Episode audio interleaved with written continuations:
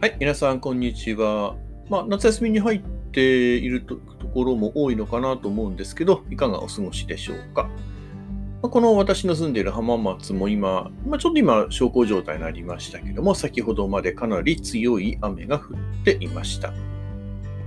まあ、ちょっとね、10日間ぐらいずっと雨が降り続くという予報も出ていますので、まあ、外出する人でも、それでも多いのかなとは思うんですけども、まあ、あの気をつけていただければと思います。さて、まあ、そういう夏休みシーズンに入ったわけなんですけども、やはりそういう時、ちょっと時間の使い方というのを工夫するようにしています。まあ、お昼とかもそうなんで、私の場合はお昼は基本的には外に出て食べるっていうパターンが多いですね。丼、まあ、物とか鉄食とかそういったものを食べるようにはしてるんですけども特にこの時期というのはやはり11時30分くらいまでにはお店に入るようにしています。やっぱそういうぐらいにしておかないと、その店によっては、そのテイクアウトを待つ車の列というのが結構長く続きまして、まあ、例えばマクドナルドなんかの場合ですと、まあ、ケンタッキーとかもそうなのかな？えー、大体車、そのお店に入る列で、大体15台から20台ぐらい列なしてるパターンが多いんですよ。まあ、車社会っていうのもあるのかもしれないんですけども、本当にそのぐらいどこの店行っても列を作っています。で、丼物、まあ、すき家とか松屋とかそういうところでもテイクアウトのところには5台から10台ぐらい並んでるのはまあザラなんですよね。まあ、そうなると当然提供時間にも影響してくるということもあって、で、であとはそのテイクアウトの列で駐車場に入る道が塞がれて、で、店内で食べたいんだけども、その駐車場の中入れないというお店の形態もあるんですよ。まあ、そういうところはもう行っても論外になっちゃいますので、まあ、そういう店は避けるようにしています。で、お店の中に入って、で、頼む料理とかについてもできる限りシンプルにしています。まあ、牛丼屋さん行けばもう牛丼のみとか、あとカレーのみとか、まあそういう風にして、なんかね、炒めたりとか調理したりして、えー、提供するまでに時間がかかるものというのはもうできる限り避けるようにしています。まあ、そうしておけばね、まあ、うまくいけばそのテイクアウトのタイミングとかとうまく同じものが来たりとかして、それでささっと作ってもらって出してもらえれば、まあ、早いですからね。というような工夫をしています。で、あとはそうですね、アプリとかを使って、あの、事前決済ができるようなサービスを特に取るようにしています。まあ、これができるのは、すき家と、あと松屋かな。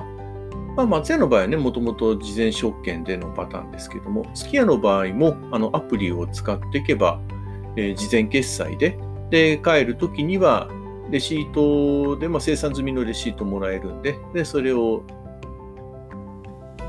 まあ、あの、カウンターレジのところの専用の箱の中に入れていけば、問題なく、というか何も待つことなく出ることができるので、まあ、そういうところもね、あの、待ったりすると5分、10分待たされちゃうケースも出てきますし、まあ、そういう時、まあ、こういう時期に限ってくるお客っていうのは基本的にバカが多いんですよ。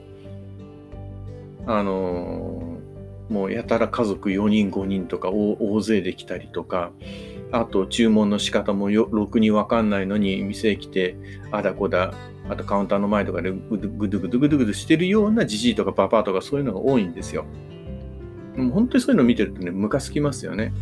そんなんだったら来るなと言いたくなりますけども、まあ、しょうがないですね。来ちゃいますから。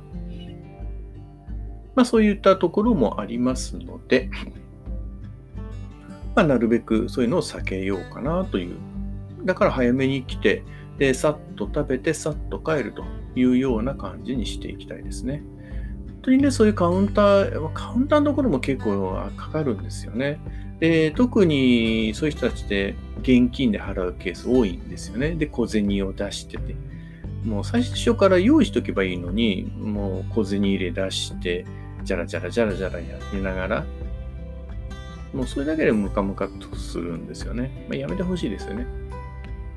まあ、そんな感じで、えー、気分悪くしちゃったりすることもあるので、まあ、なるべく早めにということを心がけています。まあ、本当そうですね。そういうのに当たったりすると、本当ストレスが溜まっちゃったりしますね。で、まあ、それだったら、あの家じゃな、あの外じゃなくて家で食えって話になるわけですけども、まあ、本当にあの出たくない時とかは家で食べたりします。まあ、そういう時はあの非常食とかを一回調べて、で、非常食の期限が近いものを食べるようにしています。まあ、聞いてる皆さんの大半は、あの、そういうのって全然用意してないんじゃないかなと思うんですけども、まあ、いざとなった時に、やっぱり、助け、何にも助けが入らない、食事も何もないと。で、電気も通じないとなると、ね、まあ、いろんなものが、食材とかも使えないっていうパターンが多いので、やはり非常食というのはある程度用意しておいた方がいいかなと思います。まあ、水もそうですけどね。まあ、そういったものは一応はあの用意はしておきます。で、え、サイクルをかけるようにしていて、まあ、ある程度経ったら、まあ、それを食べて、消費して、で、新しいものを、ま、買い替えておくいうようにしています。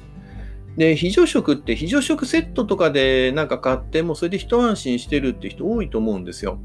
ただそれも、その中に何が入ってるかって知らないというか確かめてない人多いと思うんですよ。で、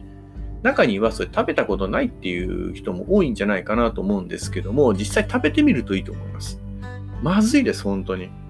あのー、まあ、安いも、安かろうは悪かろうなんで、本当に、え、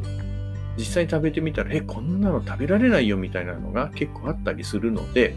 特に食事関係ですね。まあ、そういったものについては一度食べてみて、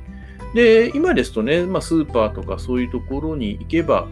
まあ、例えばパパッとライスみたいな、ああいうレトルトのご飯とかもありますし、あと味噌汁とか、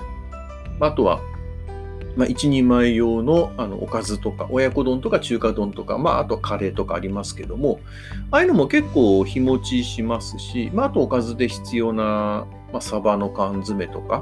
まあ、フルーツとか、そういったものはそこそこあるので、まあ、いざとなった時にはこれがあるといいなというのを実際食べてみて、で、自分の舌に合う合わないっていうのもありますし、適した量っていうのもありますので、これだったら、まあ、なんとかなるかなと。で、最悪、温められないパターンもあると思うんですよ。お湯で温めるのが主流なんですけども、場合によっては、まあ、水とか、まあ、レトルト品だとそのままもう食べるなんていうケースも出てくるかもしれないんですよ。で、そういうのも実際に食べてみて、あ、これなら大丈夫だなというのを選んでおいて、で、まあ、それがあれば安心だよというのを常に備蓄しておくということが必要になってくるかなと思います。水にしてもそうですね。まあ、これなら2リットル何本あれば大丈夫かな。実際飲んでみて、まあ、この味だったらいいなとかっていうのもあると思うんですよ。まあ、たかが水なんですけども、軟水、硬水、そういった違いとかもありますので、まあ、実際にそういったところも、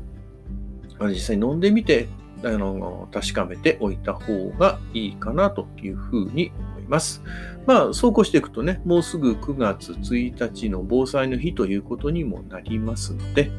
まあ、大体9月1日と、あと3月11日、まあ、東日本大震災があった日ですね。まあ、これでいくと大体半年サイクルぐらいになるので、まあ、このぐらいであの見直しをして、で、入れ替えをしていくということをしていくのも大切じゃないかなと思います。まあ、せっかくの夏休みで雨で、まあ、本当に行くところもないななんてなるかもしれないんですけど、まあ、そういった時に、まあ、これから場合によってはね、台風シーズンとかいうこともありますし、まあ、この大雨で本当に、まあ、物資が止まるだとか、なんかそういう可能性もなきにしもあらずですので、まあ、この際、非常品の見直しというのも合わせてやっておくのをお勧めしたいなと思います。という感じで、えー、今回の話は以上になります。えー、まあ、聞いていただきましてありがとうございました。